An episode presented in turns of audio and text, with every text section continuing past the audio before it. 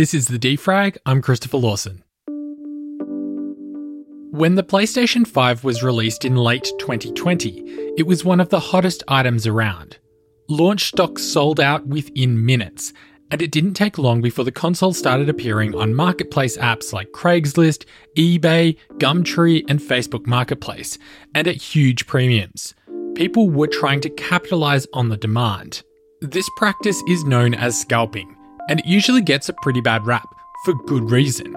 People desperate to get a product can often get ripped off because they just don't want to wait. We know that scalping happens with hot items like the PS5, and it can also happen with tickets to big events. But did you know that it can also happen with cars?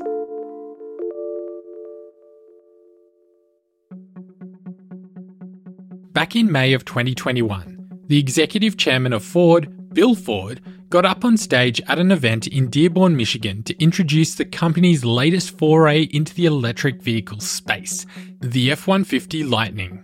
The F 150 is the world's most popular and trusted truck. And the F 150 Lightning will be the smartest, cleanest F 150 ever. Ford made a massive deal out of this announcement because the F 150 has been one of the best selling cars of all time, and the F 150 Lightning is going up against Tesla's competitor, the Cybertruck. It's time for electric to turn into lightning. And all the hype? Well, it paid off, with almost 45,000 people pre ordering the truck within 48 hours. And now, around 200,000 people have made reservations. The demand was huge and Ford now say they'll be producing 150,000 F 150 Lightnings every year from 2023.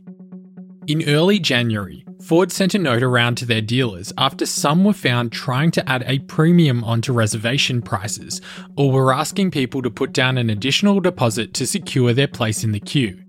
These are practices which Ford said would be damaging to the Ford brand, and that dealerships found doing this would lose their allocation of the F 150 Lightning.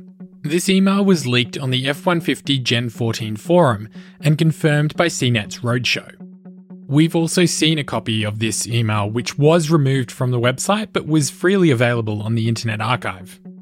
What's more interesting though was that, as an alternative, Ford was encouraging dealers to add a no sale clause to contracts, preventing new F 150 Lightning owners from selling their vehicles for at least one year. So, to find out why a company like Ford might want to try and prevent scalping of their vehicles, I turned to an expert, someone who understands scalping at an economic level. There are, I think, using the term market conditions is correct. There are certain things that have to happen in a marketplace for scalping to, to um, take place. This is Dr. Paul Crosby, a senior lecturer in economics at the Macquarie Business School at Macquarie University. And I think the two main things are when the products in questions or the goods and services in questions are either underpriced or undersupplied. I think when you've got uh, things on the market um, that people value more than they're selling for, or when you've got more people wanting the goods on the market than the number of goods available, you have these ripe conditions for scalping and, and what we call arbitrage opportunities. And that's basically when someone or some company or some entity can buy products for cheaper uh, than they can sell them for. So they can on sell them um, at a profit. Obviously, we're talking about you know big events, etc. We know that scalpers go out and they buy a ton of tickets and they try to sell them. A lot of people, you know, might be trying to sell them outside the venue, etc. And why is that a, a concern for like a venue operator? Yeah, it's a it's a really delicate balance because the the reason ticket scalping exists is you know fundamentally people tend to value the concert experience more than the cost of the ticket. And that means that if someone can snap up those tickets before um, the people who want to go to the concert um, can get them, then they are what economists call willing to pay a little bit more for them. Now, in theory, you could say, well, if the goods are going to the people who value them the most, it's not too bad, but it does create a lot of equity issues. Um, you know, I don't think many concert venues or musicians or you know performers or whatever event it is um, they want their tickets to go to the fans. They don't necessarily want their tickets to go to the people who can afford to pay the most for them. So there's a lot of equity issues, a lot of ethical issues, and moral issues around scalping, which I think gets to the heart of the problem. It's how do you make uh, a good or a service, for example, a concert, available to everybody, um, but at the same time make sure that the tickets get to the hands of the fans, and that's a, it's a difficult and delicate balance. There's, you know, attempts around the tech world being made to stop ticket scalping with various, you know, um, programs or, or attempts to stop bots and, and, you know, remote bulk ticket purchases, various laws and regulations. But at the end of the day, you know, with the internet being the way it is, it's really difficult to stop people um, scalping tickets. How much do you think, uh, you know, conditions created by COVID are sort of playing into this? We talk about this notion of underpriced and undersupplied for creating the conditions for ticket scalping or other scalping. I think it really is the undersupplied side of things that's bringing in the conditions for the scalping of cars. We have major issues with um, supply chains. We have, um, you know, lockdowns, factory closures. We have problems with transportation, getting these um, products into different countries. There's also, you know, a, a worldwide sh- uh, shortage of um, semiconductors, which you know are a big part of manufacturing in many, many sectors. So, you know, even if companies can actually make the cars, sometimes they don't have the parts to go in them. Um, all of this is is definitely been exacerbated by COVID, and I think that's creating this undersupply, which is why you're seeing the scalping of cars now, which is which is a fairly new phenomenon. phenomenon. Um, and you know, it's affecting not only the the new market. So the you, you mentioned the Ford F one fifties. That's a really interesting um, example of where Ford have actually tried to step in and prevent dealers from reselling them. But it's also having a flow on effect to the used car market because um, as soon as the, there's a shortage in uh, new cars, people will then switch to the used cars. So the price is rising there as well, and you're seeing um, a lot of kind of price gouging and and kind of um, you know, I wouldn't say bad behavior, but um, uh, opportunistic behavior in that market too. I do want to be clear. This no sale clause is optional for dealers to add, and asking for these no sale clauses often does happen with high end luxury vehicles.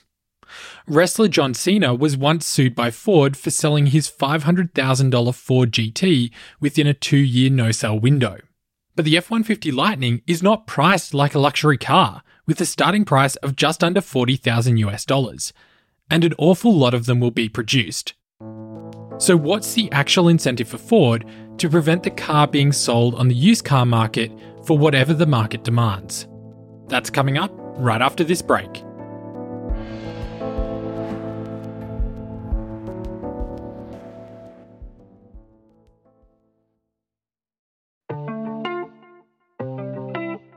If you're enjoying this episode of The Defrag and you want to support the work that we're doing, head on over to our website, thedefrag.com, and become a Defrag member. You can get an ad free version of the podcast, a sticker pack, a regular newsletter, and discounts to our merch.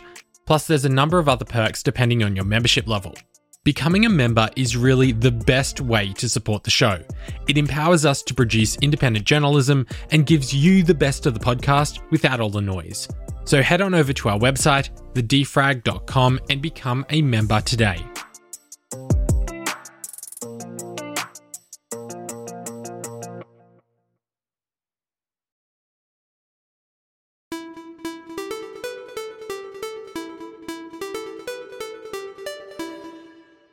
Ford have been encouraging dealers to consider adding a clause for contracts for the F 150 Lightning that prevents the cars from being sold for the first year.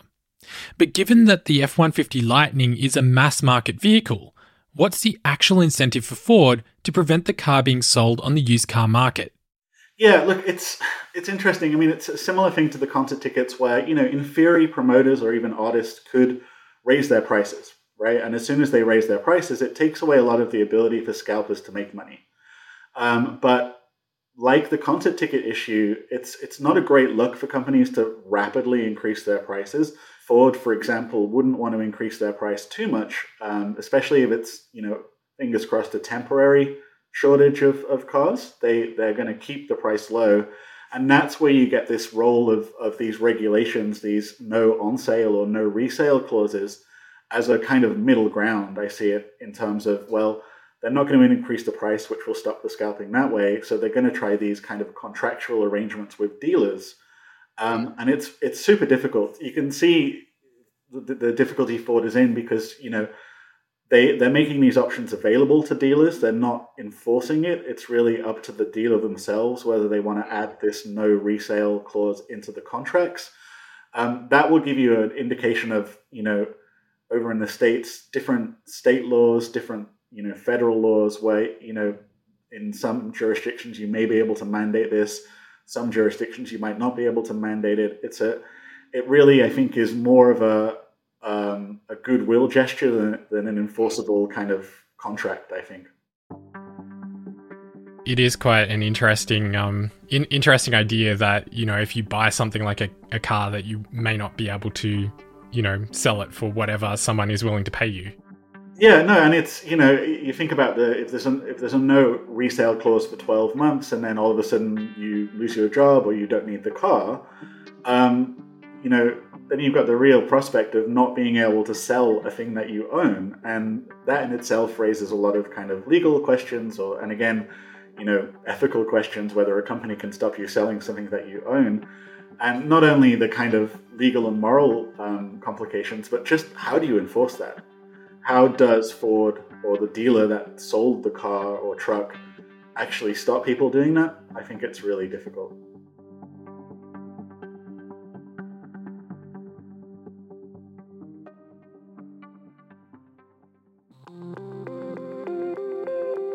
Also in the headlines today, US President Joe Biden has relaunched the Cancer Moonshot with a new goal to reduce the death rate from cancer by a minimum of 50% over the next 25 years.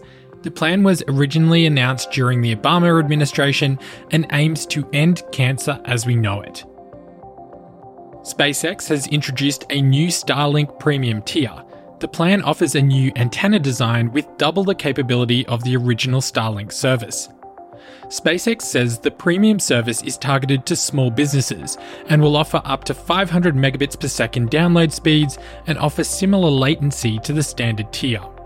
But the increased speed does come at a premium.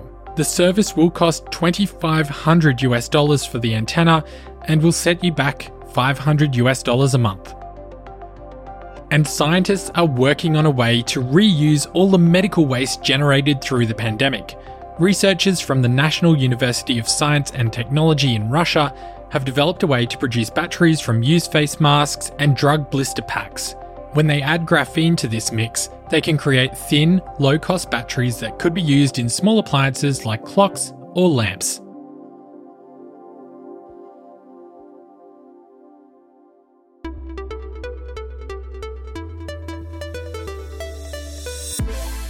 The Defrag is a production of Lawson Media, and the show today was produced and edited by me, Christopher Lawson.